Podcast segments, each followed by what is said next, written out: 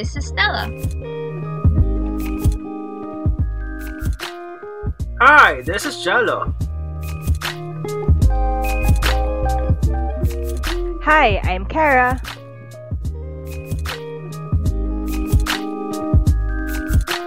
And this is Centillennials, your guide to everything millennial.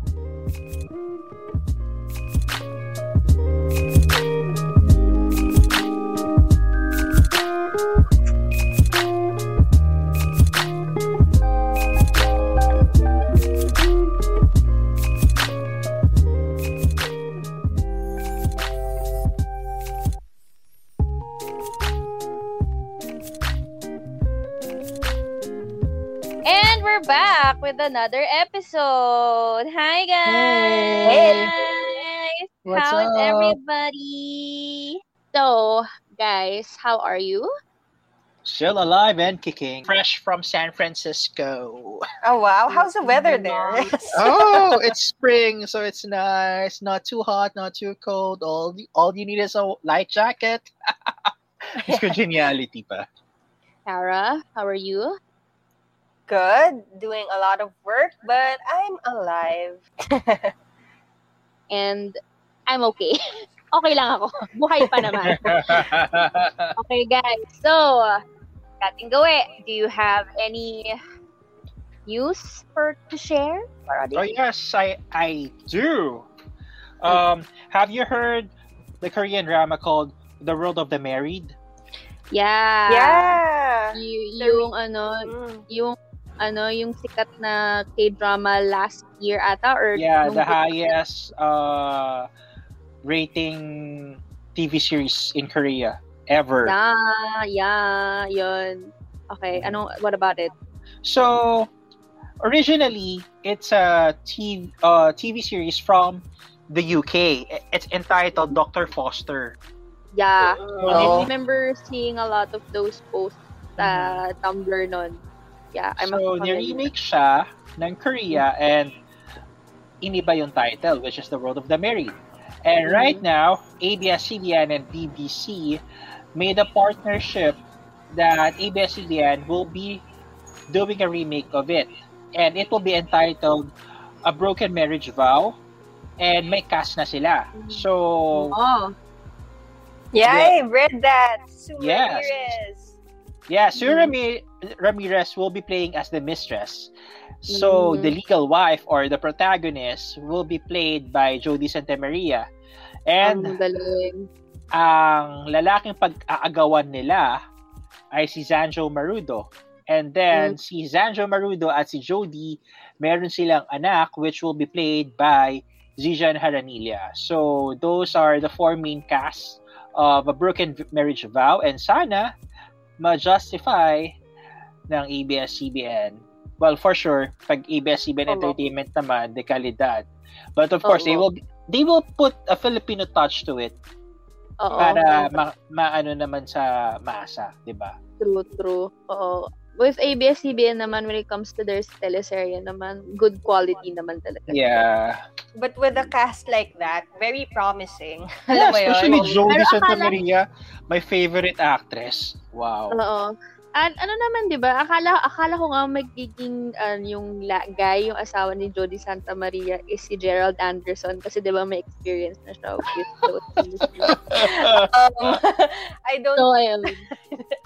Kung yun yung naging cast, I'm not so sure kung anong magiging reaction ng tambayan. So parang Bea, yeah, no? Gerald, um, and Julia. And, oh my. Oh, diba? Oh my God. Kung sila kaya and, yung dad ginawang cast, and, no? Oh my God! You know what? Even si uh, Megastar, nagkaroon siya ng interest to play as Doctor Foster. Matutunog na names dyan, si Judy Ann Santos, even Angel Aquino. Mm-mm. To, to play as ah, Doctor Foster. Talaga. Yeah, yeah, mabibigat na names sa industry.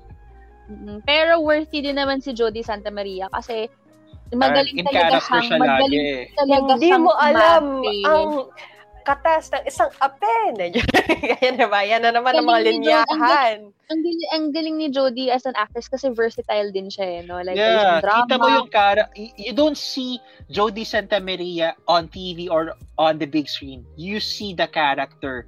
Kung yan Oo. ay si Maya as a flight attendant dun sa Be, Be Careful With My Heart, kung yan ay si Amor Powers, or kung sino man yung character na pinoportray niya, yun talaga eh. Na kung baga so, magaling si Jodi sa Santa Maria sa character mapping. Yeah, true. Magaling siya as an actress din talaga. She can do yeah. comedy, she can do drama, even action, even kontrabida, di ba? True, true. Mm-mm. Very versatile talaga si Jodi Santa Maria.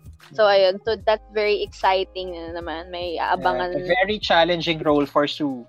Mm-hmm. Oo nga, no? First time ni Sue na magig... Oo nga, no? Leading lady talaga, yeah. Saka yung, saka alam ko talaga yung character, and I haven't watched yung Korean, pero alam ko talaga yung character na yun, yung mistress. Ang daming inis sa kanya. Ay, sobra. Ako rin, inis ako sa kanya. Hmm, yung character na yun, so parang, oh my God, sobrang, ano siguro, ni Sue dyan. Talagang mat, matitest talaga yung acting chops niya. Girl. Anyway, how about you girls? Do you have any updates? Ano lang, wala naman ako masyadong news, pero I have returned to Netflix. Wow! Yeah, finally! Yeah, I have returned to Netflix kasi yun na nga, sadly, my laptop, Rev Rev, has died. So, ayun, for those to be asking guys, I am not the one anymore who's editing. Wait, grabe naman the pressure, ah. Not, yeah, I'm, not, I'm not gonna be the one who's going to edit, like, for the meantime. For the meantime, pero once na, na ayos na si Reb Reb, back to regular programming na rin tayo.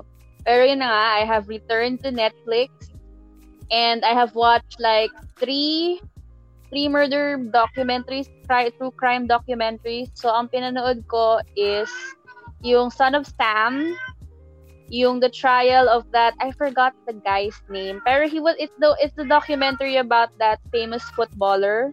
What's uh-huh. his name again? Katapos pa lang, katapos ko lang panoorin kahapon. And you forgot. Basta, basta A J yun, A J Hernandez yun, yung trial ni A J Hernandez. Tapos yung isa pa, yung last one, nakalimutan ko na yung isa pang pinanood ko eh. Lang, ang cheat, kasi tatlo eh, sunod-sunod. Pero yun nga, I kasi if you guys don't know, I, I'm kaming dalawa ni Gara, we like watching true crime documentaries as one of our pastimes. So ako, I like doing it while I crochet. So di ba, ang cute tignan na parang I'm knitting a hat, or I'm crocheting a hat, or I'm crocheting a sweater. Tapos so, ganun yung pinapanood mo. Ganun yung mga pinapanood pa, di ba? Yung mga, yung mga pinapatay. Yung mga ganun. Pero ang interesting, ay, ayun, naalala ko na yung isa kong ano, documentary na panood, yung Wild Wild Country. Doon.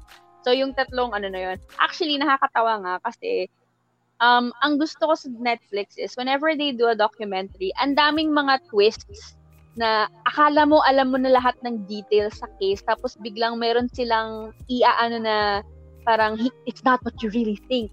Like, for example, yung Wild Wild Country. Na nakita ko yung ano, yung poster, akala ko it's one of those documentaries about cults, pero yun pala, it's not really about that. Parang you can see it two ways eh. You can see yung commune na yon sa uh, Oregon, yung Ra- mm-hmm. Rajneeshpuram, yun yung tawag sa ano, sa community na yon. You can see it as a cult, or you can see it as a thriving community that was stopped because of bigotry and discrimination. Yun yung story na inaano nila. So I was like very parang na wow, I didn't expect this documentary to be like this.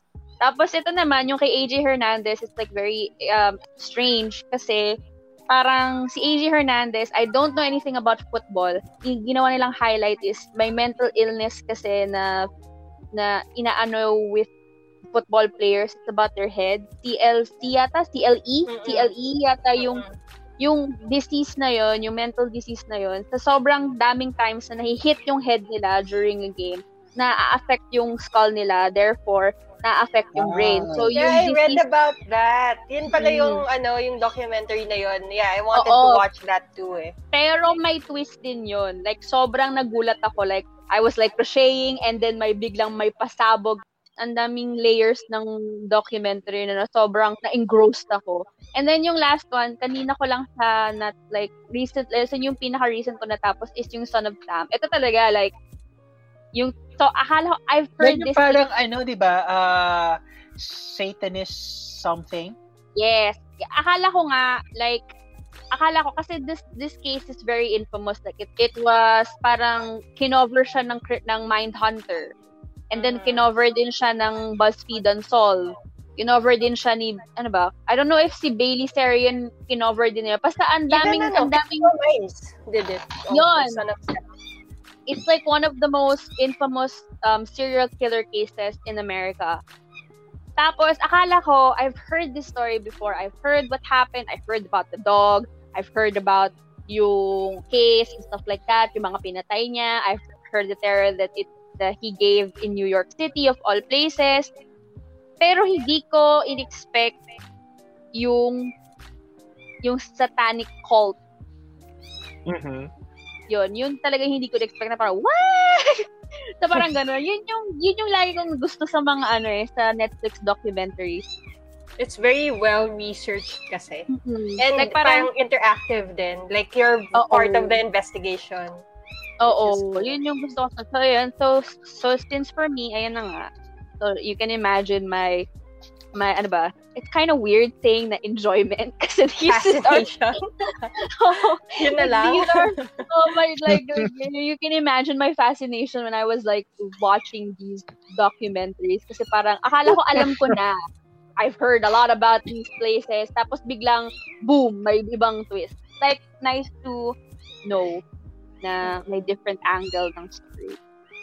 And um, your news, Cara, what about you? Yeah. Okay, sleeping on the job is one thing, guys. But if you get paid to sleep, would you actually take it? Oo naman! Diba? Of course! Like, Oo naman! Sleep is life! In one of our episodes, remember, we talked about our dream job. So kung meron siguro tayong dream job talaga, ito na yon. Kung it, if it was available nung bata pa lang tayo. So, actually, yung mga bata tayo siguro hindi. Pero now that we're adults and that we're tired, yeah. Well, yeah. Mm. Good news is that one of the apps, um, it's called Each Night. So I'm not sure, mm. or I wasn't familiar with the app um, until I read about it.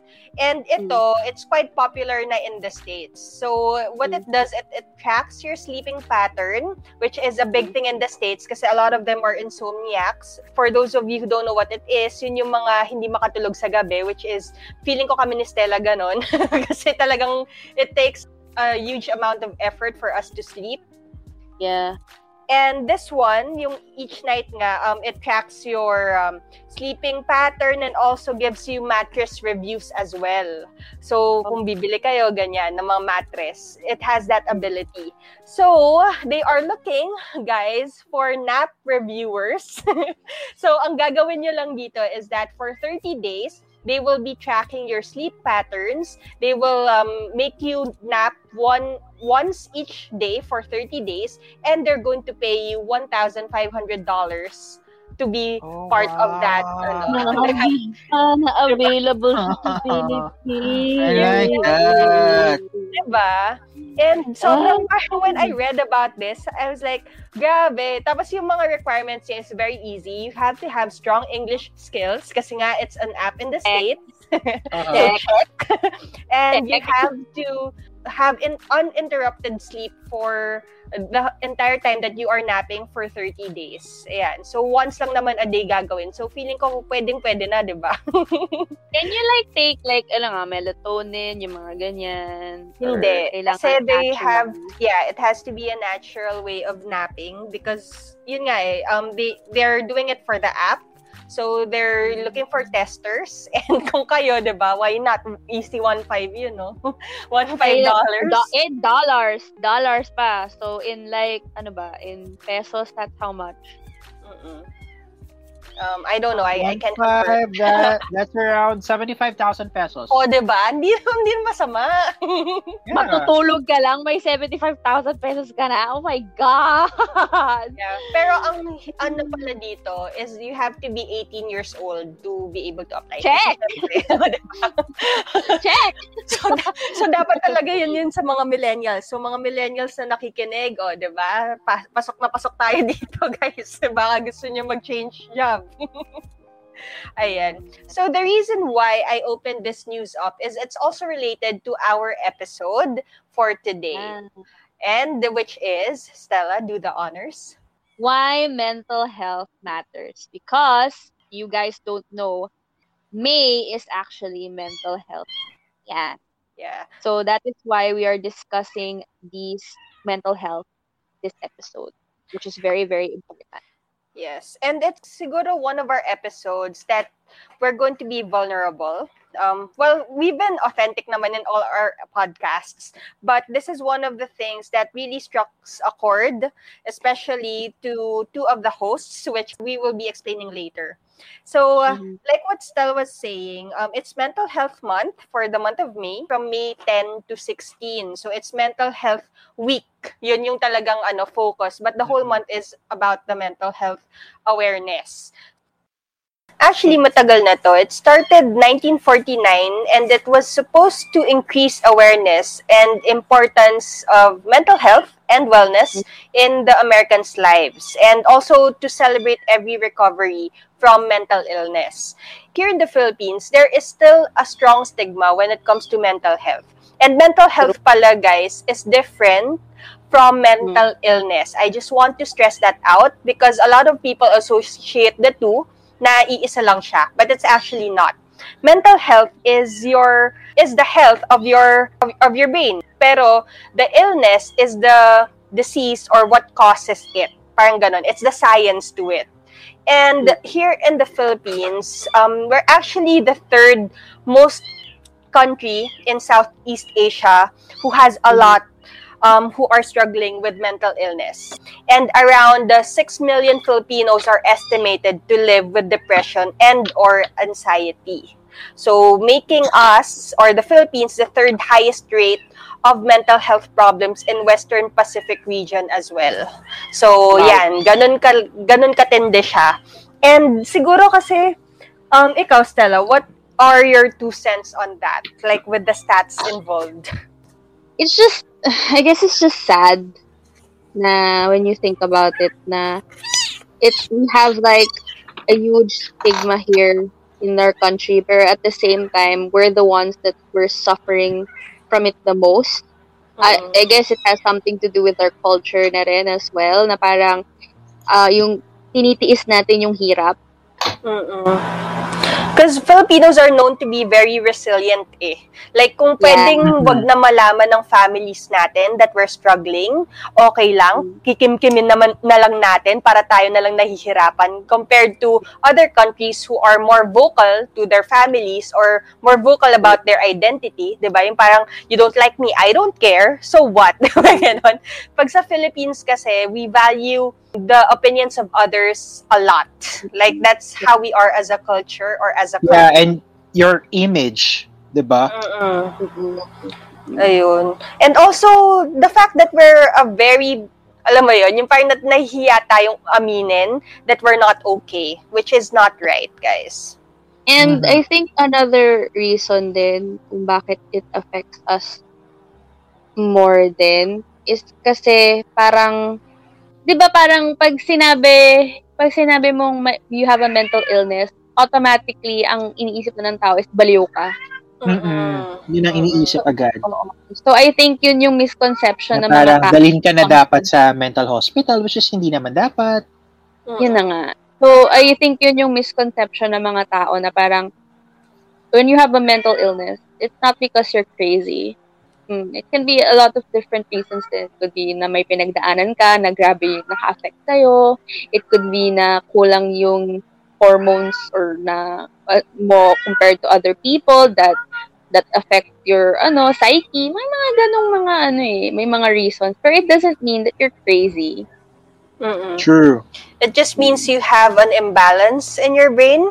Disclaimer lang po, we are not psychology majors or we're not, mm. ano, we are not from the science field, although um, we know a lot about these things. Let's talk about the celebrities or the big names who have been open about their own struggles with mental health. Like, I can name a few. Ito, um, we've been discussing their family, and little do we know that actually si Prince Harry of the royal family, he has been open about his own mental illness. In April twenty seventeen, Prince Harry told The Telegraph that he shut down all his emotions for almost two de- decades after the death of Princess Diana. So, he was very close to his mom kasi, for those of you who don't know. And it wasn't until he was only twenty-eight years old that he felt very close to a complete breakdown. And he uh, faced anxiety during royal engagements, to the point na ayaw na niyang dumalaw sa mga engagements na yan. But of course, being grandmother niya si Queen, di ba, si Queen Elizabeth, he still has to go to. Pero you would see him very detached compared to his other, um, his brother, yan, si Prince William, or yung mga iba pa nilang kasama doon. And, mm-hmm. yun nga, that was the only time at twenty-eight years old that he actually addressed it and he admitted to himself. Ayan. Kayo guys, who else do you know na nag, nag ano rin, naging open about it? I think it's Selena Gomez, no? She mm-hmm. said that she had bipolar disorder because of her lupus. Mm-mm. Yeah. Ayun, kasi parang she was, nung nalaman niya na nagka-lupus siya, she was like getting, ano, um, chemotherapy, and was really affecting her mental health then. Another celebrity na I know that has um by like mental health or mental illness is Demi Lovato eh, is also one yun, of them. Si, yun, yung dalawang yeah, si Demi Lovato, yeah. Ay, hindi na pala sila, hindi na pala sila best friends. Oh, Pre- okay. They're not even friends anymore, which is sad. Pero yun nga, oh, si Demi Lovato, she has, she's very um known for her, yun nga, bipolar din. La- last time she was on the news, diba, she went berserk sa isang food um I food shop, yeah, frozen yogurt, yeah, mm-hmm. frozen yogurt, yeah, yeah, yeah, yeah. And I think si Claudine Barreto din, she yeah. said na she has yeah she has bipolar disorder. Yeah, uh, Kendall Jenner. Yeah, oh yeah, si Kendall Jenner, she has anxiety. She has anxiety. Yeah. Adele. Uy, si Adele, speaking of Adele, ah, yung recent news niya ngayon is like, ano, diba, parang she really uh, tried to keep herself better. She's doing, uh-uh. um, she's making uh, nice choices when it comes to her health this time. Kasi dati, parang she was saying na kaya nga yung mga kanta niya is more on heartbreak, more on failure, and all of that. Kasi that was what she was feeling inside. So now uh-huh. that she's trying to be better, kita naman, diba, she looks healthier, she looks, ano, um, she looks happier, diba, compared to her previous years. So, good, mm. good for her. Kanye West, yeah. Yeah, Kanye West. He has, he has bipolar disorder, pero yun na nga, he doesn't take his meds na kasi he thinks na it affects his um, artistry, the way he writes music daw. I think yun yung reason kung bakit he doesn't take his meds. And I think that's also the reason why Kim and him are getting a divorce. Um, Actually, most celebrities, uh, ewan ko lang ha, pero I don't know with the statistics, pero most of the celebrities na nabalitaan ko may mental health issues, most of them are females. Oo. Uh-uh. Kasi women are more, ano eh, they're, let's face it guys, we're more harsh on ourselves compared to the guys. Kasi oh. ang guys, they're very, yung kahit na they're struggling, they won't say it out loud. Pero with women oh. kasi, we're known to be emotional, we're known to, yung parang, compared to men ha, we're more vocal when it comes mm-hmm. to yung nangyayari sa atin. Like, um, compared to men. So siguro that's why, hindi lang, hindi lang natin masabing statistics uh, right now, like what Jello said.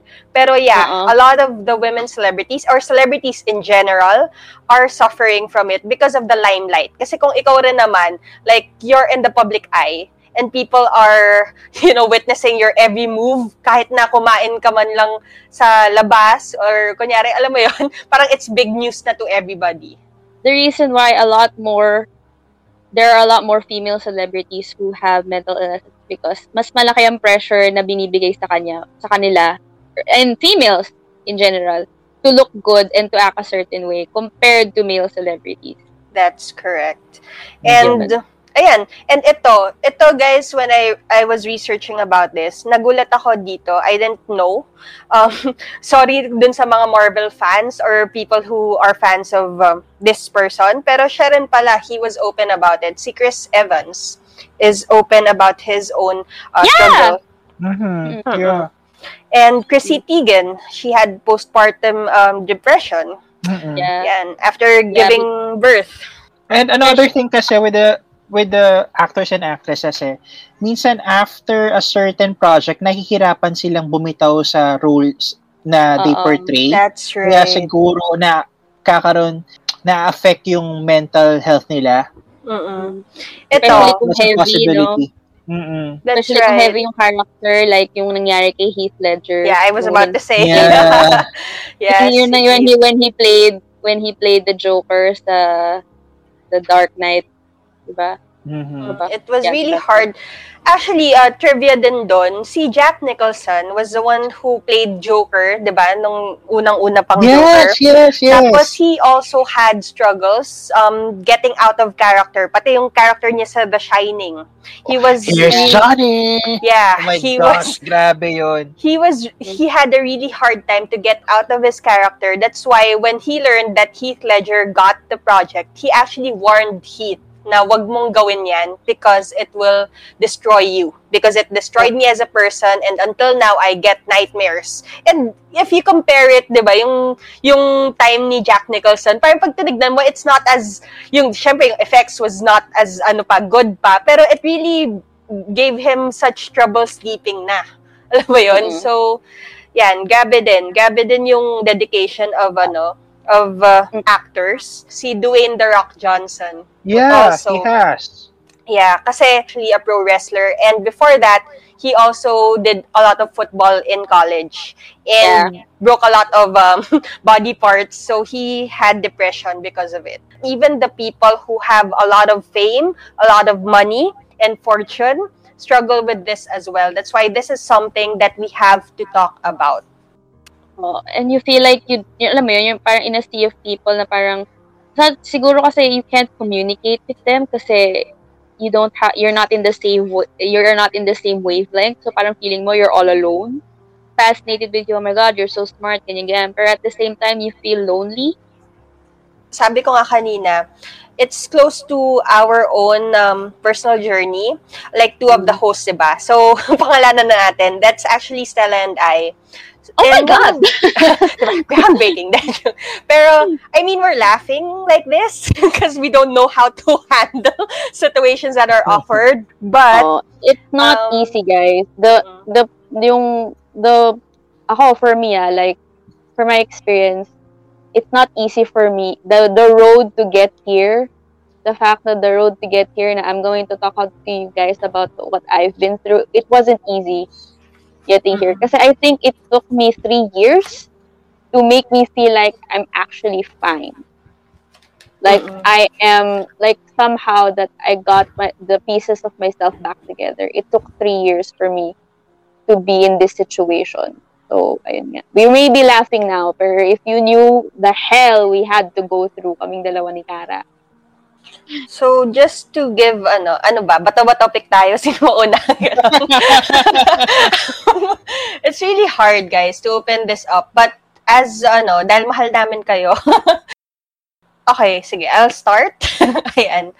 At a young age, I lost uh, my mom. O, di ba yun pa? Una pa lang. Wow! Boom!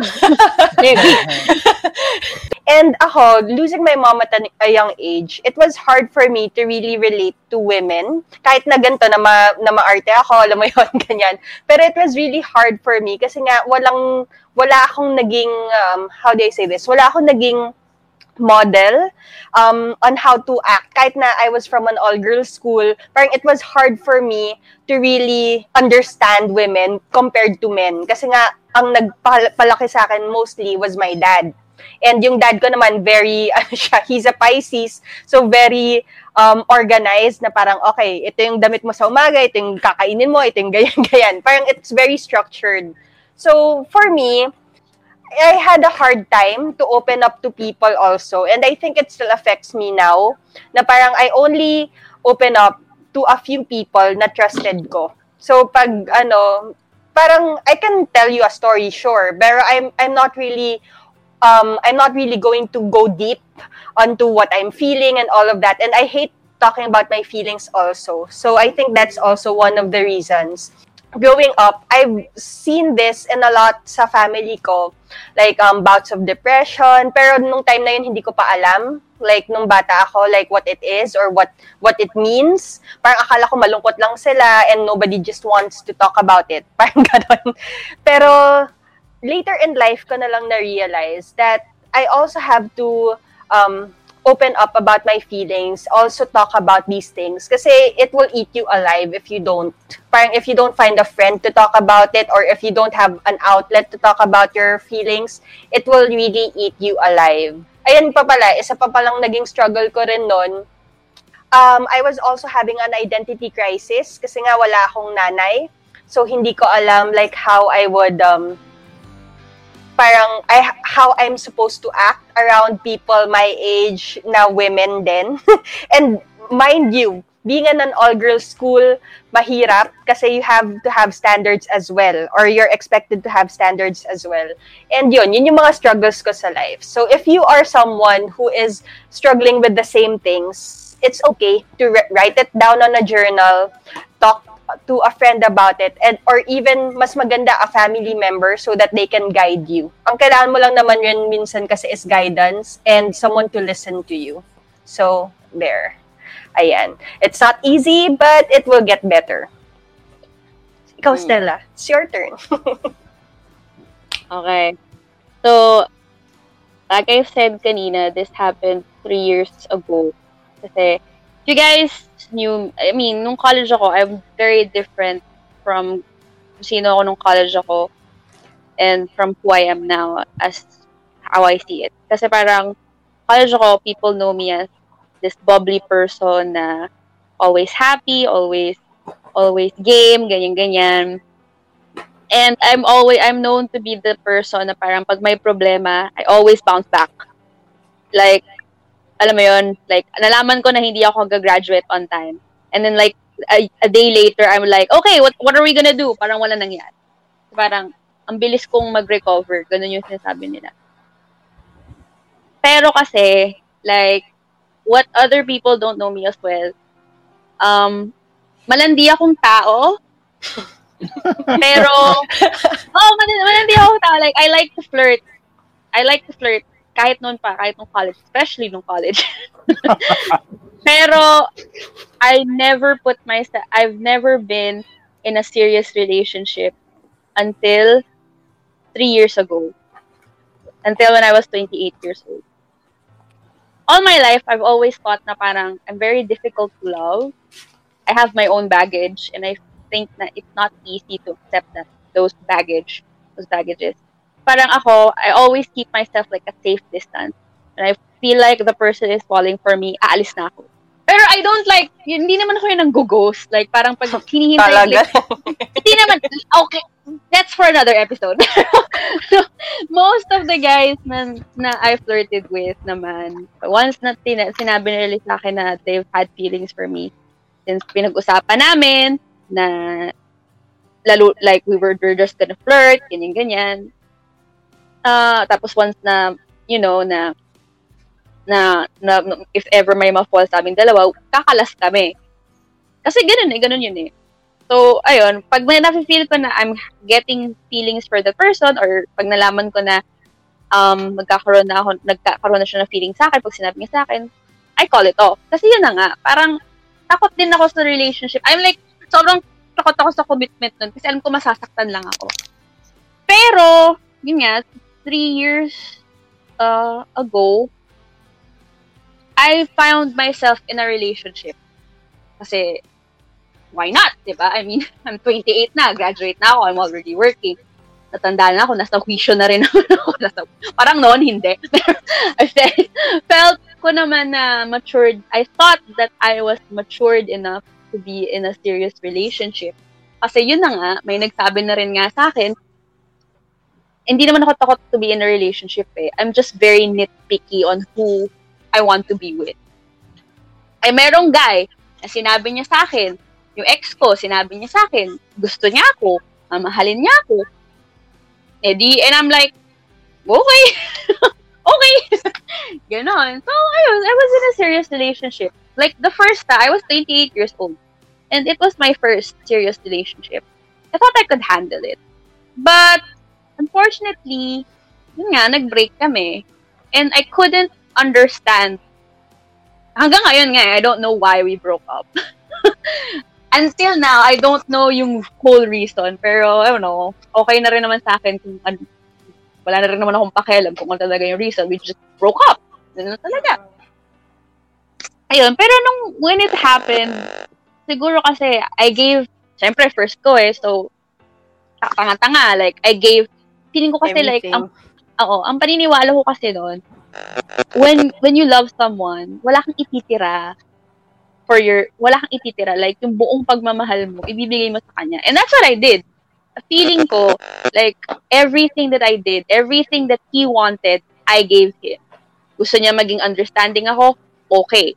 Gusto niya na we won't talk about anything na serious, okay. As in lahat, with, uh, ano nung gusto niya, yun, I dressed up better for him, I became more sweet than him, I did P D A for him, ang dami ko, Ay, ay, ay, ang dami kong ginawa for him. Like, ang dami kong ginawa na even my family could see na it wasn't me.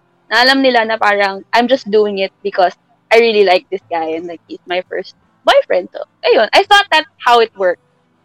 I don't know. This was my first time. And yan. So, ayun nga. And then when we broke up, parang, I was in this state na, hindi ko alam. Like, I don't know. And he wasn't even talking to me. Ayaw niya sabihin sa akin kung ano yung ginawa ko.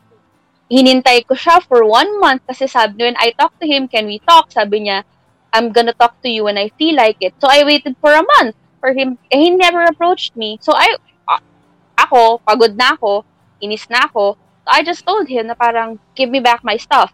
And until noon, hindi ba rin nga niya nabigay properly eh. As in, wala. Wala siyang nabalik sa akin na stuff ko. And then, ayun, parang since sinabi niya sa akin na hindi niya mababalik yung stuff ko, yung picture, picture ko lang, binigay ko sa kanya. Tapos sabi ko, okay, fine, just forget about the, the stuff. Bayaran mo na lang utang ko. And oh my God, as in, ang tagal, ang tagal bago niya ako nabayaran.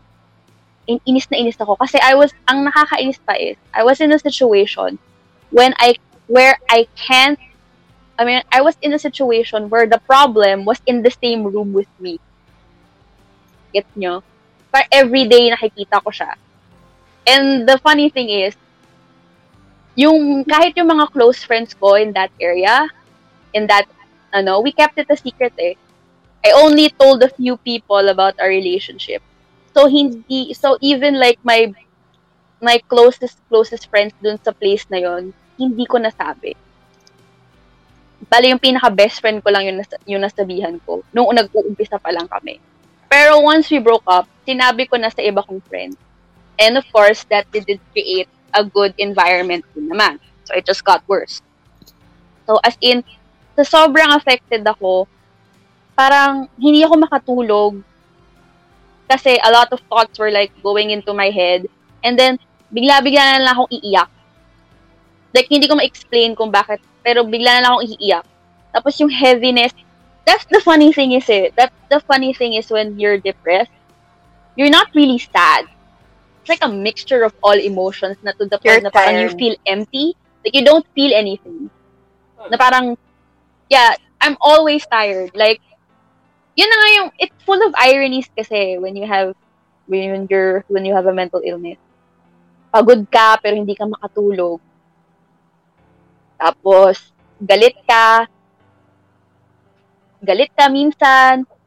malungkot ka minsan, minsan isipin mo na okay ka lang, minsan, minsan, isipin mo na hindi na naman. It's just, hanggang sa, you're just numb. Kasi parang pagod ka na eh. Wala na eh, wala. You're just a shell of a person. You're empty. That's what I felt. I was empty. And I knew na parang, hindi siya normal. Kasi, I knew na, hindi ako yun. I knew in myself na hindi ako yun. So, I sought help. I actually went to a psychologist, a psychiatrist, and he gave me medication. And what's scary about yung medication kasi na yun was, when when it comes to mental health is, hindi siya like, um, like a disease na bibigyan ka ng gamot and then antibiotics, paracetamol, okay na, magaling ka na. When it comes to mental health, it's a trial and error. So, pag, you have to feel din sa sarili mo kung okay ba tong gamot sa'yo or mas nararamdaman mo yung mga side effects, ganyan-ganyan. And since ang problem ko noon is hindi ako makatulog. So, binigyan ako ng antidepressants para makatulog ako. Kasi the reason why hindi ako makatulog is because a lot of thoughts were coming into my head. So, I needed something to like shut my head, shut the thoughts down. So, every night before I sleep, I take those meds and then bam, wala, tulog ako. As in, eight hours straight. Ayun. And then, gigising ako, ayun na naman, hindi naman, ayoko naman parang ayoko naman gumalaw, ayoko naman magtrabaho. So, sinabi ko yun sa doctor na parang, ano, nawaw- nawawalan ako ng gana to do anything. So, binigyan niya ako ng uppers. Ang problema naman sa uppers na yun, hindi naman, parang ano, binigyan niya ako ng energy. It made me feel like myself again. Made me feel okay.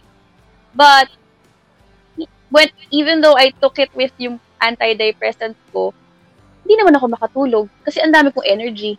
So, may mga times na hindi ako, alam mo yun, hindi ako, di, pumapasok ako every lang mga days na wala akong tulog.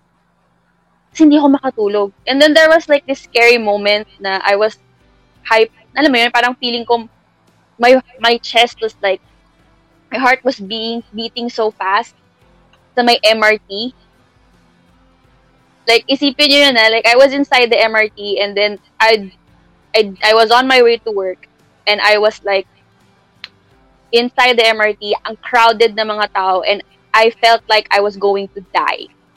I'm not exaggerating, guys. I feel like na parang, sa sobrang bilis ng pagtibok ng puso ko, feeling ko like, it's gonna burst or like, it's going to like, stop.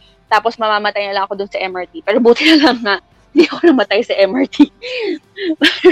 Parang gano'n. Pero yun na nga, I got through that. Pero it was just so scary kasi I I wasn't with anybody. I was with total strangers. So, paano mangyayari sa akin na, ano, anong mangyayari sa akin? Saan nila ako dadalhin? Alam niyo yun? Parang yung fear kong gano'n na parang it's not helping my mental state. And the fact na, yun na nga, I was so freaking depressed na affect din yung trabaho ko. Wala, wala eh. I'm always tired kasi. I was always tired and hindi ko ma-explain.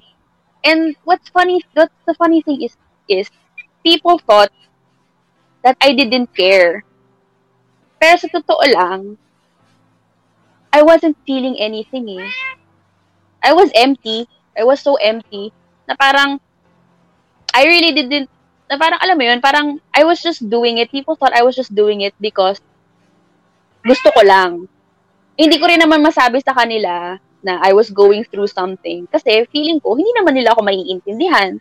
Kasi yun na nga, may stigma din dito sa Pilipinas about mental health. Ayun, so, lagi akong late na pumapasok sa work. And, ayun, syempre, naka, naka-affect dun sa ano, sa performance ko. And, yun nga, parang dahil sa sobrang lala, because I was so depressed and stuff like that, it cost my job na din. I had to leave. Akala ko noon, like, pag sinabi ko kasi sa mga, sa boss ko, or sa, or sa H R, may iintindihan nila. So, I told them din naman na I was going through something, I was depressed, ganyan, ganyan. Alam mo yun, imbis na intindihan nila ako, I guess they did, they did, na they tried to understand me, pero yun na nga, when you're depressed din kasi, you can't, when you have a mental illness, you can't use it as an excuse to be a bad person. So in their eyes, I was a bad person because I wasn't doing my job. I was always late. Basically, alam nyo yung part dun sa ano, sa five hundred days of summer, nung kabibreak pa lang ni Summer dun sa guy, where I was Tom. I don't really care. Nandun ako sa state na yun.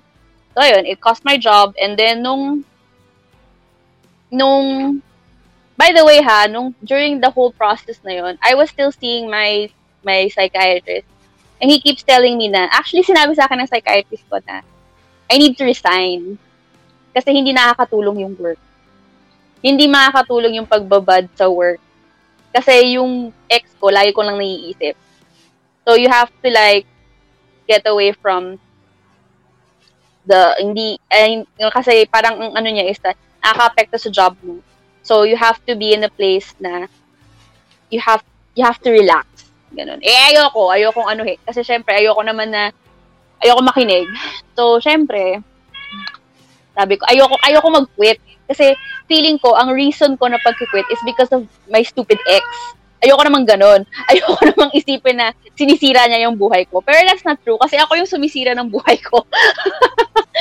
Ako hindi, I, I, ngayon, ngayon ko lang na-realize na during that time, I was the one destroying my life because I was the one who didn't want to listen to the people who actually wanted to help me.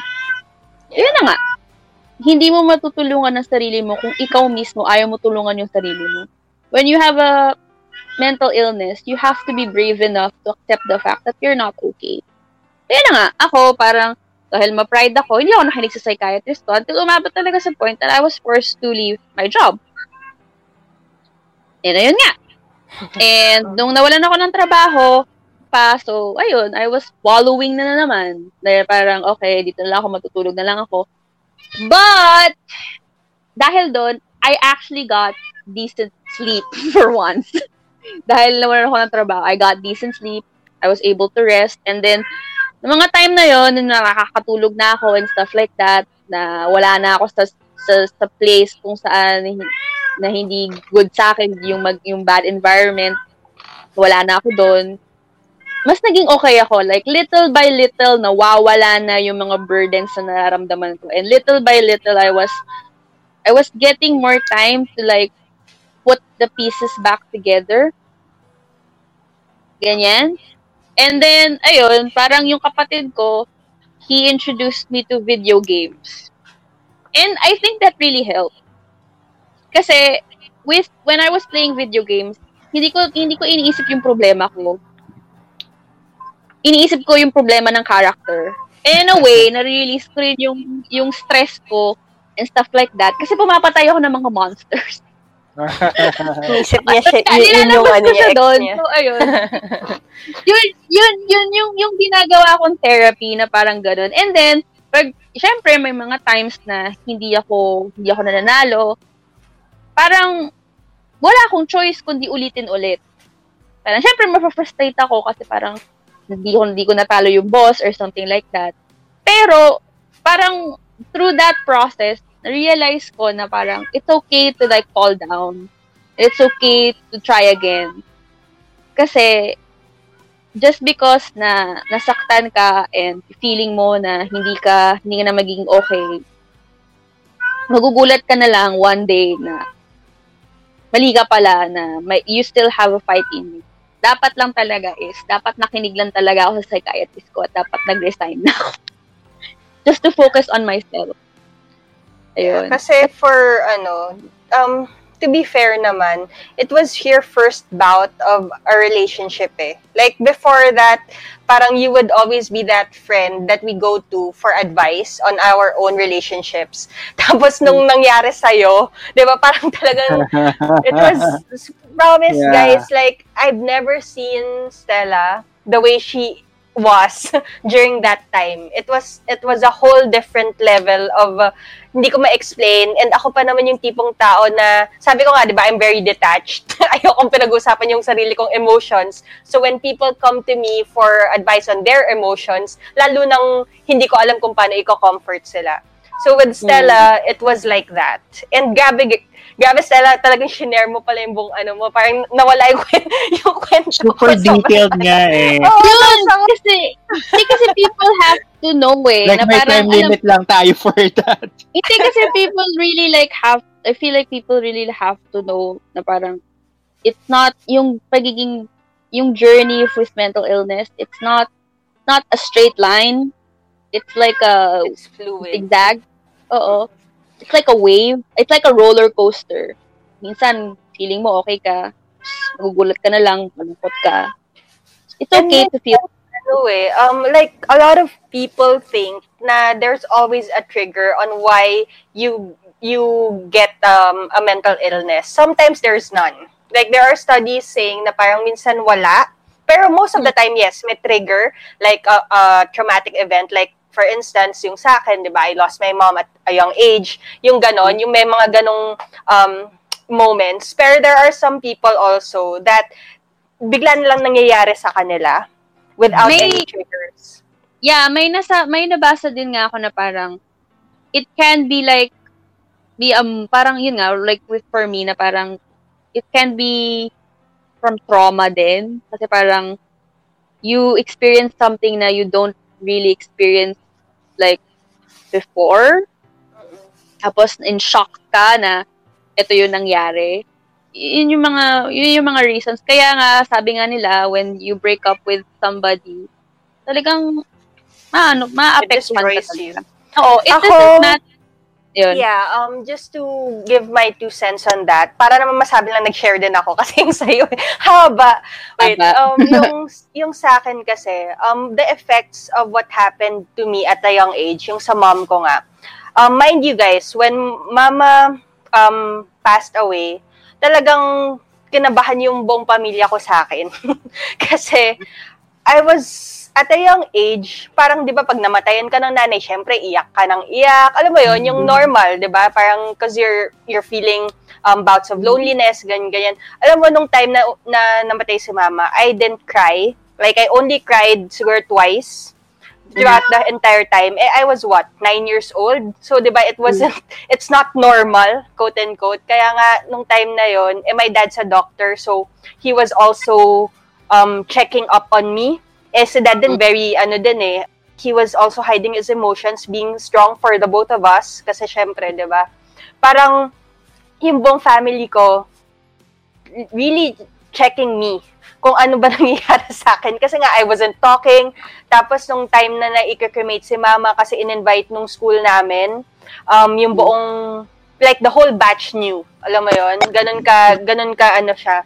Tapos, parang yung, yung buong class ko, pinapunta dun sa cremation ni mama. Ganon. Ganon katindi. Imbes na, ang pinakita ko yung umiiyak ako, ganyan. Parang ang tinatanong ko pa nun was like, what time are they coming? Ganyan, ganyan. So parang my family was really, ano ba? Ano ba nangyayari? Pero alam nyo, ang naging effect nun sa akin, like over time, is ganito ako. Like, I don't know how to process my feelings that much. So I don't like talking about it. And mm-hmm. kaya pagdating sa relationships before, like whenever may nakipag-break sa akin, like, hindi ko pinapakita na naapektuhan ako. Alam mo yun, yung parang, di ba, if you remember, Stella, there was one instance na parang talagang nagtataka, nagtataka yung kayong lahat and I'm like, okay, let's let's go to class or parang let's go back to, ano, di ba, to our hangout place and stuff like that. Parang wala, parang walang nangyayari, alam mo yun. Ganun yung, ano, ganun yung naging effect, like feelings of detachment. Para kung, ano, um, also passive-aggressive, ganyan. Tapos, mm-hmm. one of the things pa na nangyayari sa akin because I don't talk about my feelings that much before was nag-hyperventilate ako. Diba? Sa sa school, ilang beses ako nirush sa health services dati, alam mo yan, Stella. Because, yeah. because I couldn't talk about my feelings or parang I was having a hard time talking about it with people. So, mm-hmm. yun, may mga epekto din yan. Kung akala nyo okay kayo, diba, parang don't be fooled. Ikaw, Jello, do you have any experiences with the people closest to you on this topic? Well, yeah, I do. But let me start with my personal experience. Um, I have I was never diagnosed with any mental um, issue or illness, pero I was having anxiety at times, pero anxiety nag-start siya when I experienced um, my first um, ghosting episode. I was ghosted. So, I was asking, what's going on? Why? Bakit? Parang, ang dami kong tanong, anong nagawa ko, anong bang nasabi ko, meron ba akong nagawa para ma-turn off siya, ganyan. Kasi, I've been asking the the person and then, hindi hindi siya magre-reply. And then, siguro naka, naka three uh, ghosting experience ako. So, yeah, that's it. I had So, I had anxiety for a couple of days. But then, after that, I became okay. Kasi, ewan ko, with my uh, personality siguro, um, once I meet a different person, kahit I'm having anxiety, kunwari right now, I'm having anxiety, tapos I just do some um, scrolling sa dating app, pag may nakilala ko, parang I'll be invested. Not really, re- not super invested, pero uh, be invested or interested to that certain person. So, nawawala, nawawala or nadadivert yung attention ko. So, parang nawawala rin yung anxiety ko. So, yun lang yung exp- personal experience ko. And then, I have this uh, new friend that I met. Ito na yung uh, experience ko with other people who had mental health issues. He went um under depression kasi he was bullied when he was in high school kasi they own uh, a school. So he was being bullied b- because of being a school owner. Ganyan. And he's a nerd. Pero yung pagiging nerd niya, it's a good way naman eh. I don't see anything wrong about that because I've met, I've met the person. Okay naman siyang kausap and I really don't know why why he was bullied. And then, I noticed na meron siyang tattoo sa wrist niya. And then I asked, bakit ka may tattoo? And then he explained na sa akin na he, wa, uh, he tried taking his own life when he was in his early twenties. Mm-hmm. And then he explained na nagpa-tattoo siya to cover those scars. And then he's under medication, uh, lifetime med- medication. And mm-hmm. tinanong ko nga, paano kapag ano, kapag hindi mo natitake yung medicines mo? Uh, sabi niya, okay naman daw siya, wala naman siyang episodes na nagiging down or whatsoever. Pero at least um uh he's much better right now. He's in a better position. Just like Stella, uh ang outlet niya is paglalaro ng mga video games. Mhm. Mhm. Parehas kayo na mahilig sa Genshin Impact, uh Final Fantasy, ganyan. Ayun, tapos siguro balik lang din ako pala sa add ko lang, siguro I, this pandemic lang, aside from relationship, uh, first, hindi naman siguro anxiety, but I would call it as a frustration, what's happening all over uh, the Philippines and around the world, na para, kailan ba matatapos to, ano na ba nangyayari, yung ganon. So, those are my Uh, takes. It's very fascinating that we're talking about this right now, that we're also experiencing the pandemic, that a lot of people, diba, are struggling with it as well. So, hopefully, makatulong din tong episode na to to most people. Okay, so here are my questions for the two of you. So, I'll facilitate the questions. What's a normal day like for people with anxiety or depression? So, a normal day for people with anxiety or depression is that, like what Sel was saying, um, you feel tired. Umaga pa lang, kakagising mo pa lang, pagod ka na. And also, you tend to overthink. Ako kasi, um, I have anxiety. What I do is, parang ang dami kong iniisip. So sometimes, mapapansin nyo yon, like with how I also construct my sentences. Minsan parang yung train of thought ko biglang nawawala. Ganyan. So parang um, every day, like, it's it takes an extra effort for me to actually fix my thoughts also. Um, pag ganon. So, kunyari, like, if I know that I'm going to be in a meeting or if I'm going to be in a speaking engagement like this one, the podcast, I have to fix my thoughts first. And listening to me, um, it helps. And also doing an outline of it first para at least parang meron akong guide on what I'm going to say. So, that's um, that's what happens. And also, hindi normal yung eating habits ko rin. Kasi parang sometimes, parang you crave for a lot of things na hindi mo rin maintindihan bakit ka nagka-crave ng mga bagay na sobrang labo. Like, kunyari, biglang sushi one day, tapos mamayang, mamayang hapon naman ang i-crave mo, donuts, diba? Parang it doesn't make sense. But that happens. So you either overeat or you undereat. There is no mm-hmm. in-between or there's no normal eating pattern. When you're depressed, you tend to come off closed na kahit nayayain ka ng mga kaibigan mo sa labas or kahit virtual pa yan because we're in a pandemic, it really mm. takes a lot of effort for you to actually do it.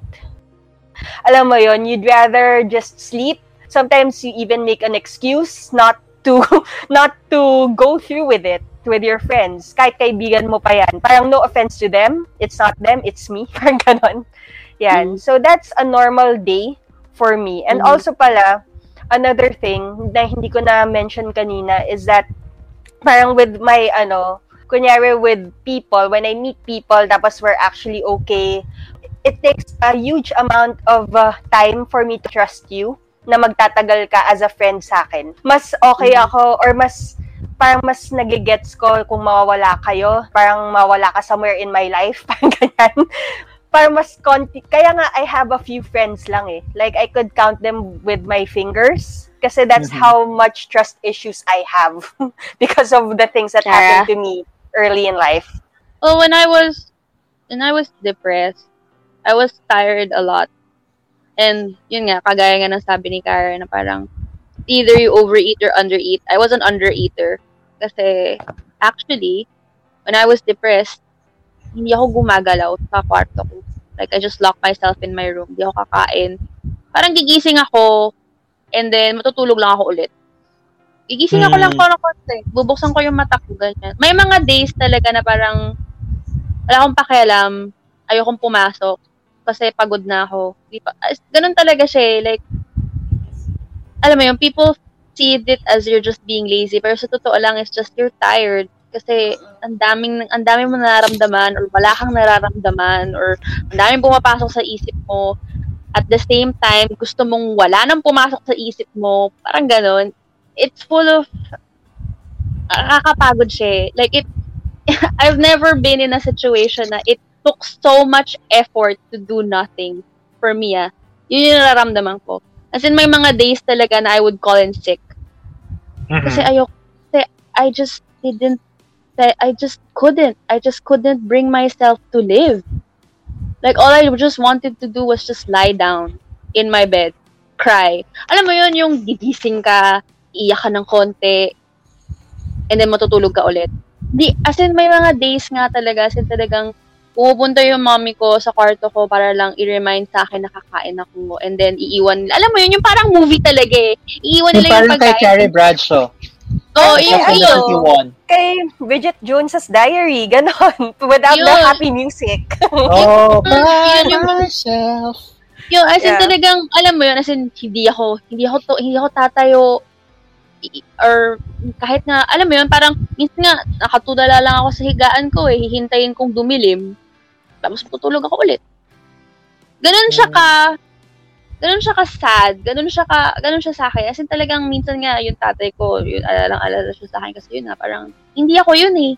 Eh alam ng mga pamilyang, alam ng pamilya ko na hindi ako yun. Kasi ako yung unang-unang tao na parang maingay, ako yes. yung makulit, kasi ako pero, yung bunso. Pero both of you, were you given oral medications?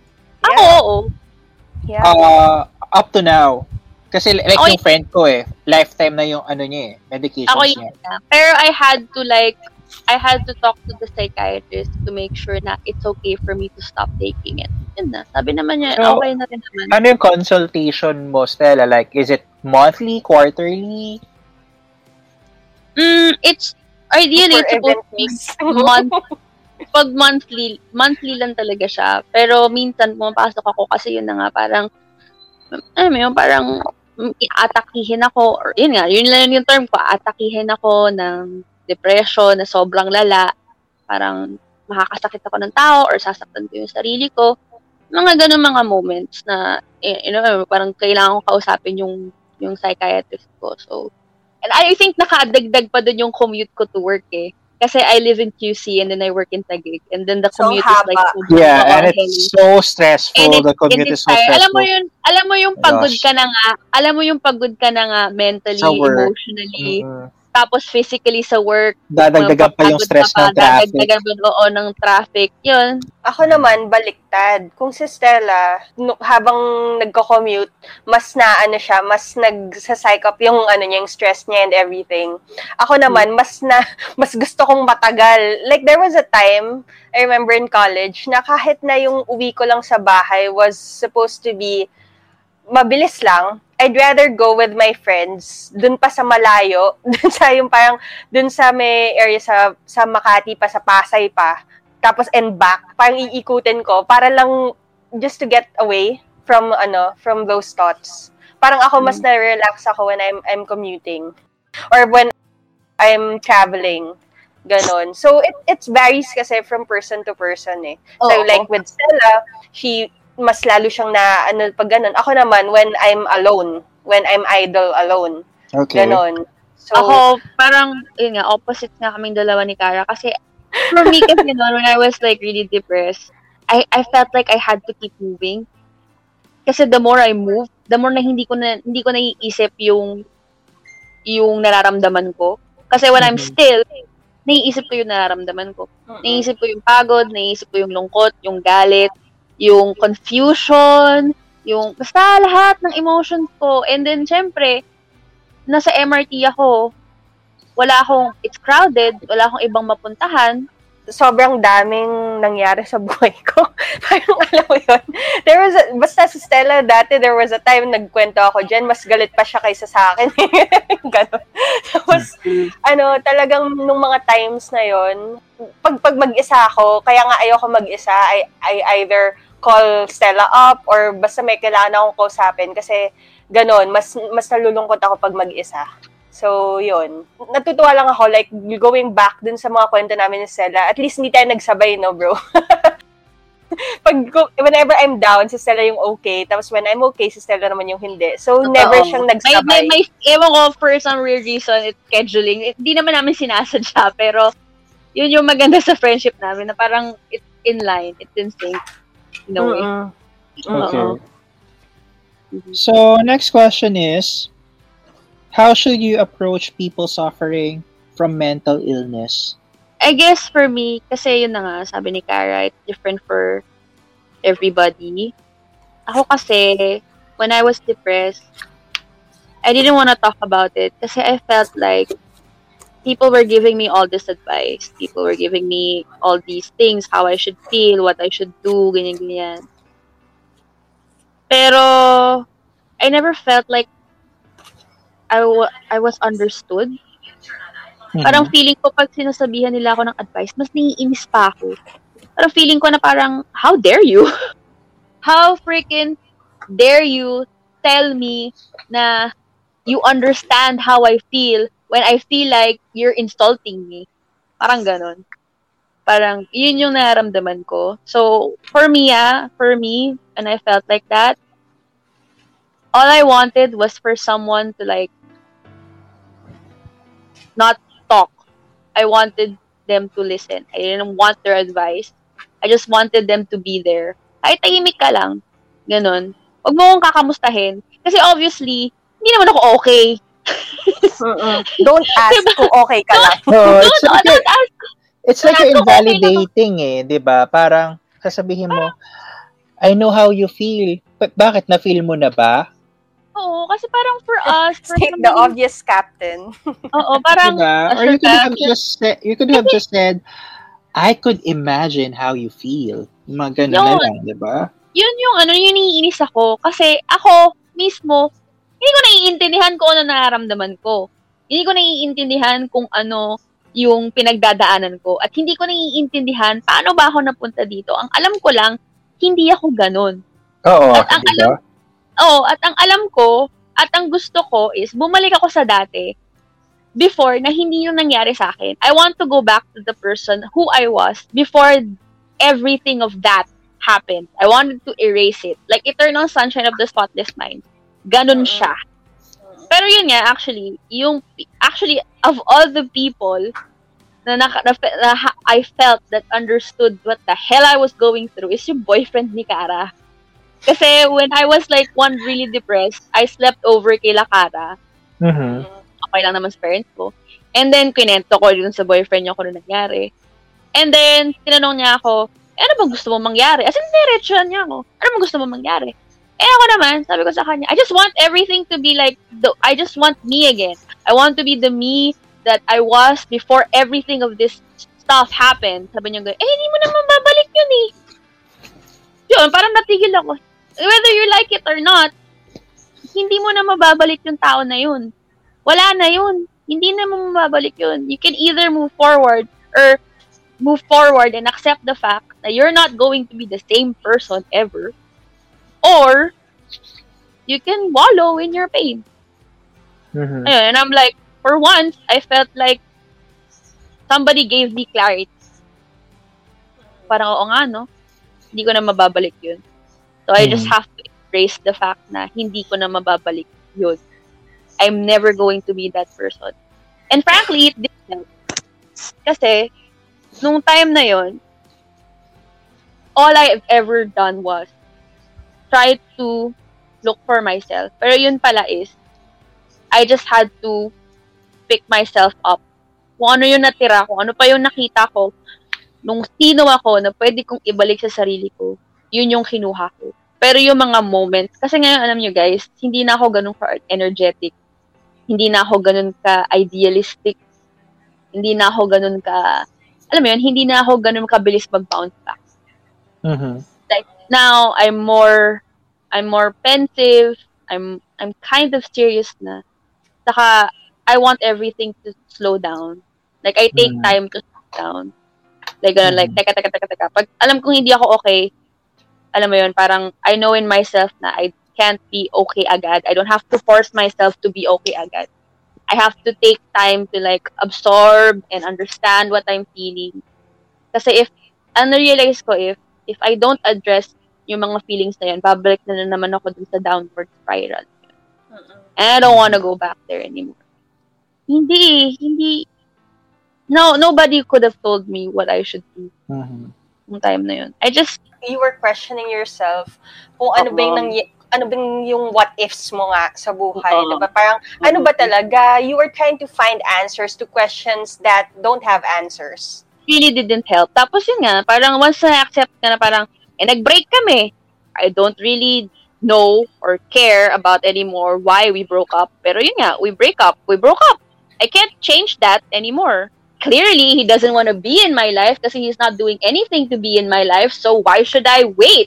Diba? Mm-hmm. So, ay, alis na lang ako. I should think of myself. I've already given him everything that I have. Now, it's time for me to take my take it back. Or, like, give myself or save myself what is left of me. Yung time na yun. So, yun. Yun lang, guys. Minsan kasi yung mga tao na may pinagdadaanan or yung may mental illness, you don't necessarily have to tell them what to do. What to do. Minsan, gusto lang nilang ilabas yung yung nararamdaman nila. And I know it can be a lot. Pero being with somebody who has mental illness isn't easy. Don't invalidate what they feel, what they're going through. Because like it or not, you're not going to, they, you're, you don't understand what they're feeling. Like, capacity of it. You don't know yung hell nararamdaman nila. don't go around asking us if we're doing okay. Kasi, yun nga, obviously we're not. So don't be the captain of the ob- obvious ship. And second, just try to listen. Wag mong i-judge sila. If you don't understand the situation of the person that's talking to you, wag ka nang parang magmarunong. Alam mo yon. And don't give us statistics na kunyari, ah, alam mo ba, sa Philippines, may gantong statistics na madami rin nadidepress. Kasi, what, what good does that make? Diba? Parang, alam mo yon, hindi na nga okay yung tao, and then you're going to give them statistics na wala namang... Yeah, it's stupid. Sorry for the yeah. term. Yeah. Kasi trying to, you know, trying to say that parang alam ko, I get it that a lot of Filipinos kasi think na parang that way, pinapagaan nila yung loob nila, nung tao. But actually, it's the other way around. Kasi mas parang, mas nararamdaman kasi namin, or nung taong kausap nyo na you think they're abnormal, or they're not, not normal, there's something wrong with them. Alam mo yun? So, don't, and also, don't treat them like victims.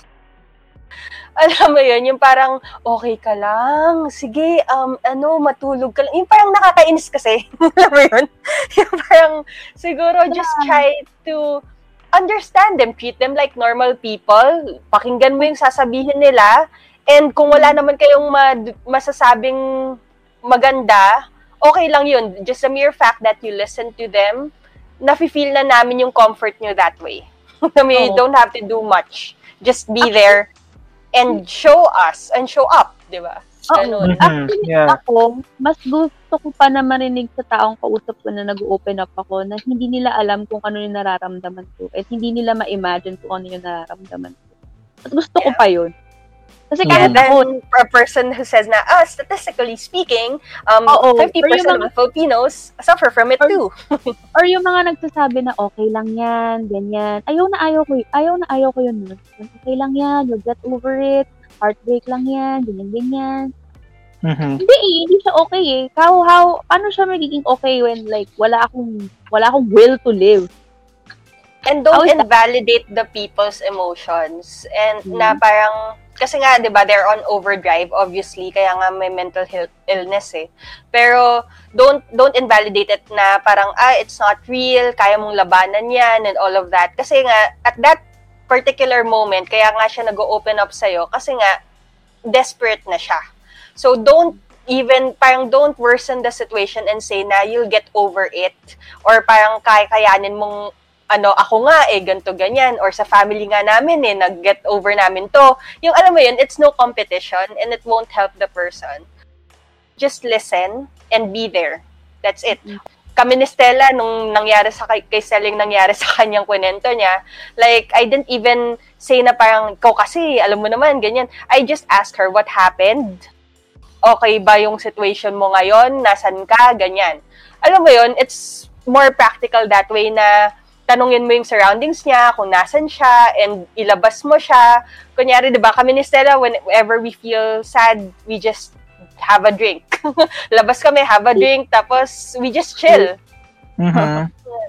At, at mind you, ang chill namin ni Stella, as in sa seven eleven, or nasa sahig. Ganun, ganun kami ka, ano, ka-cowboy. So, we don't really need anything fancy. Like, minsan nga, since seven eleven kasi twenty-four hours sa so hindi kami masasaraduhan. So, ayun, kakain lang kami. Yeah. Alam mo yun, pag nagigutom kami, ayun, dami namin pipiliin. Gusto mo ng cup noodles, gusto mo ng ano.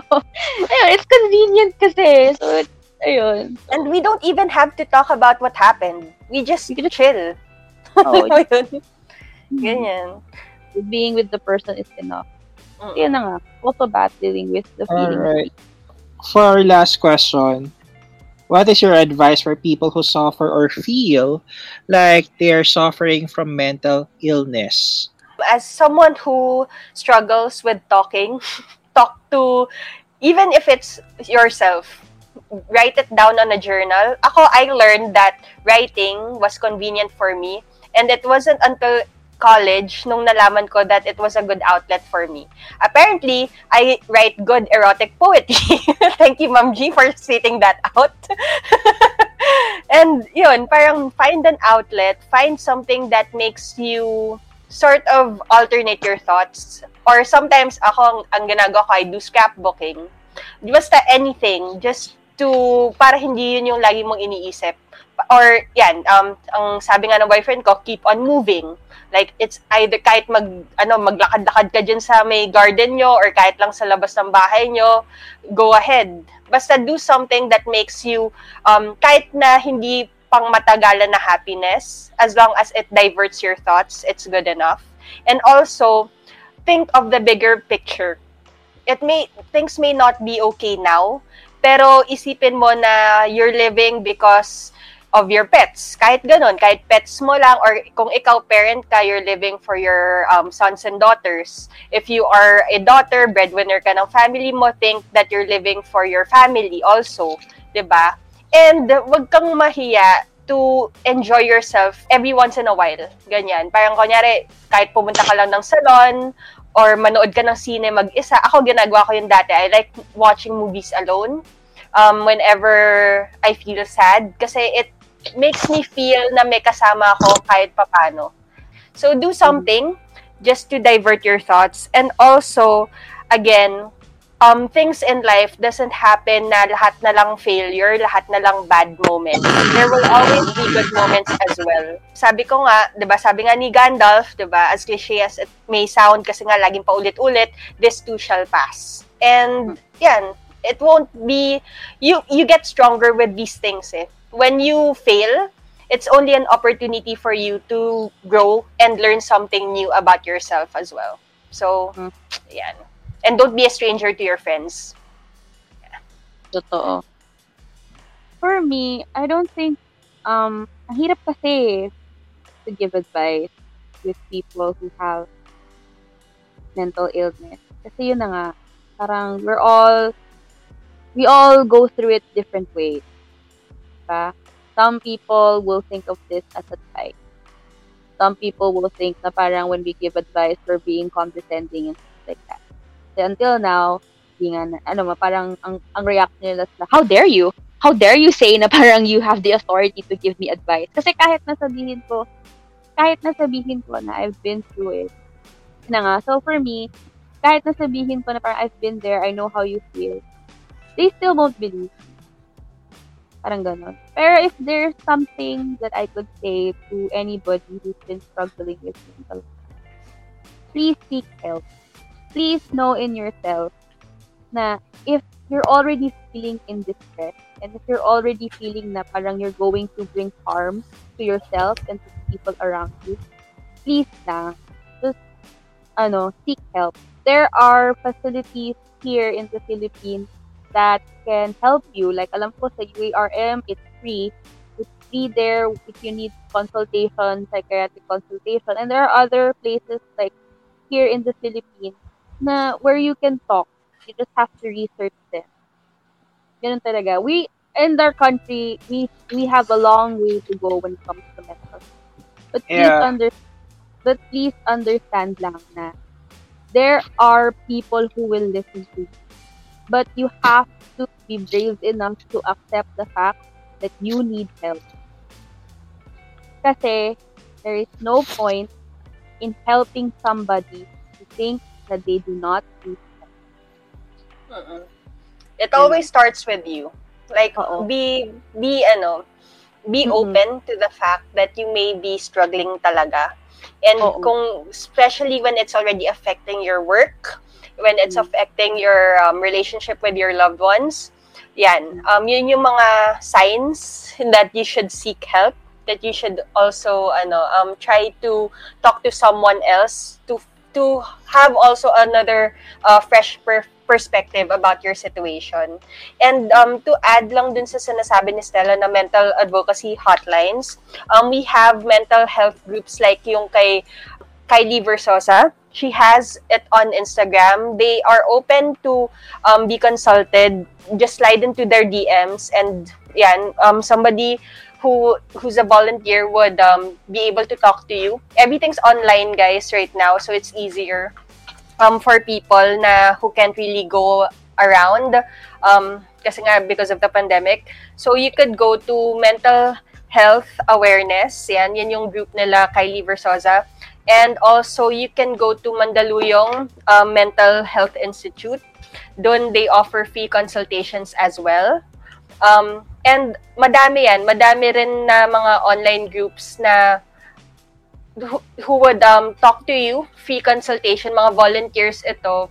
But if they see that mas kailangan mo ng more professional help, they can refer you to psychologists as well. And also Cardinal Santos. Ayan. Dun yung sa akin kasi. So, para para alam din. Yun. So, ayun nga. You have to be um, open enough to understand na you're not open. And also, just because of my mental illness, it doesn't give you an excuse to be a bad person. Alam mo na nga na may mental illness. That doesn't mean na just because na yun yung nararamdaman ko, you can hurt other people na. Kasi you can always blame your mental illness. That's wrong. You have to be better. You have to constantly tell yourself that you have to be better. Don't be stuck in having a mental illness is not a personality. You have to strive to be better for yourself, for the people around you. And yun lang yung advice ko sa inyo. Ayun nga, I don't want to seem that, pero yun na nga. Please lang, just don't give up on yourself. See more communities talking to each other and Twitter, and Twitter spaces about their problems. Find find somebody that can talk to you. Kagaya nga ng sabi ni Cara, think of the bigger picture. What you're feeling right now, you don't know what it is. So you have to find out what it is and why you're feeling that way in order for you to get out of it. Kasi, paano mo lalabanan yung isang bagay kung hindi mo naman alam kung ano yung kalaban? Fight for yourself. Fight for the life that you have to live. For the rest of you folks who are not experiencing any mental health issues, be kind and do better. Don't bully yeah. other people who you know are struggling because it doesn't help. So, I guess that's your takeaways na, no? Yes. so, okay, it's your turn so na, Angelo. My turn na lang. Well, if you're feeling depre- uh, depression, anxiety, don't be afraid to ask for help. That's all I can say.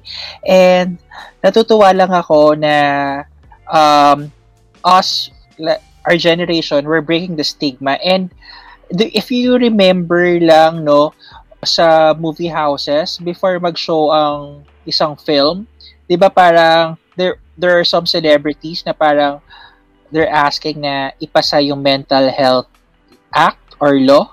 Mm-hmm. Do you remember that? Yes. Ayun. And also, there's this uh, medical drama entitled New Amsterdam. So, it's a U S series. Um, mm. One of the main character characters there is a psychiatrist. And natutuwa lang ako na they're giving focus on mental health issues. Like, hindi lang naman siya kasi about uh, matatanda lang ang nakakaranas eh. Like, yun nga, si Cara, di ba, when she was young. Meron ding, epi- merong episode doon na the the psychiatri- psychiatrist was handling children who mm-hmm. were suffering mental health issues and uh, some traumas, uh, lahat. Even him, yung character, Uh, mm. yung character niya, uh, he had an eating disorder, oral fixation, ganyan. So, iba't ibang klase ng mental health ang natatakal dun sa series. So, it's a good thing na may ganung focus dun sa medical drama. So, many people are invested in, on it. And another thing, to those people na hindi nakaka-experience ng depression, anxiety, wow, you're blessed, you're lucky, but please don't judge people who are, who are experiencing this mental health illness. Like, for example, I know someone, um, senior citizen na, a fr- from a friend of a friend na she's undergoing depression, so, kasi na, na, nakaranas siya ng World War Two. So, syempre, it was really traumatizing, right?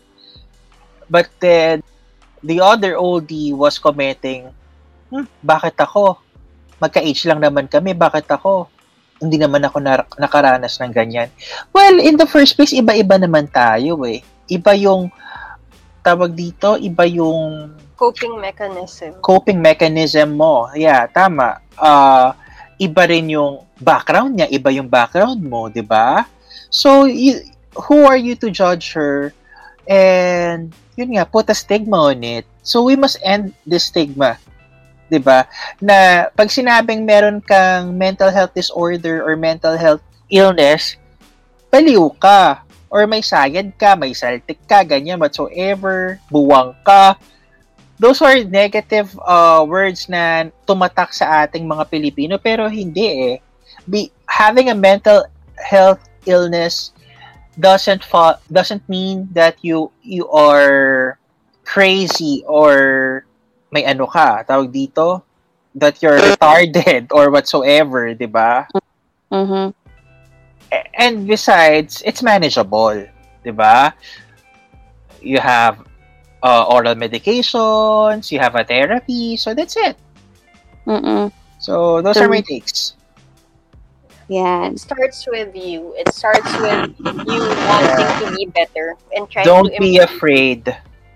Mm-mm. If yung group of family mo is hindi sila yung yung ini-expect mo na magiging supportive, then find another group na magiging supportive sa'yo. I know it's not easy, pero yung mga small groups na ngayon, yun nga, like Twitter Spaces, there's even Discord, ganyan. There are, there are a lot of avenues now kasi, especially now sa pandemic, mas naha-heighten yung mga people that are experiencing mental illness. Eh, you know, guys, we're you're going at it for two years. You know. Okay. Ayun, so, ayun, sana lang nga kahit papaano matapos na to so that we could all please improve na rin, mm-hmm, our mental yeah. state. And thank okay. you, Stella, and thank you, Stella and Cara, for sharing your experiences on mental Not health. Not a problem. It won't okay. be the last. Oh, I no, think. It won't be the last. We have lots of stories. Yeah. Yeah, but I hope that ano um dun sa maliit na time na meron kami ni Stella na binigay, I hope that a lot of people um got something from it, from the kwento. We're not just making kwento here just for the sake of. So I hope yeah. that it would yeah. um, help a lot of families, a lot They're of They're not making kwento. Yeah. And that's it for our episode today. We hope you enjoyed as much as we did. This has been Centillennials, your guide to everything millennial. Recorded in our own homes, edited like we're in one place for your listening pleasure. Remember to follow us on all our social media accounts, Instagram, Facebook, and Twitter. Just search Centillennials. Listen to us on Spotify for free and take us with you wherever and whenever. Don't worry, no pets were harmed in this recording. Drop by next Friday for another jam-packed episode. Bye! Bye.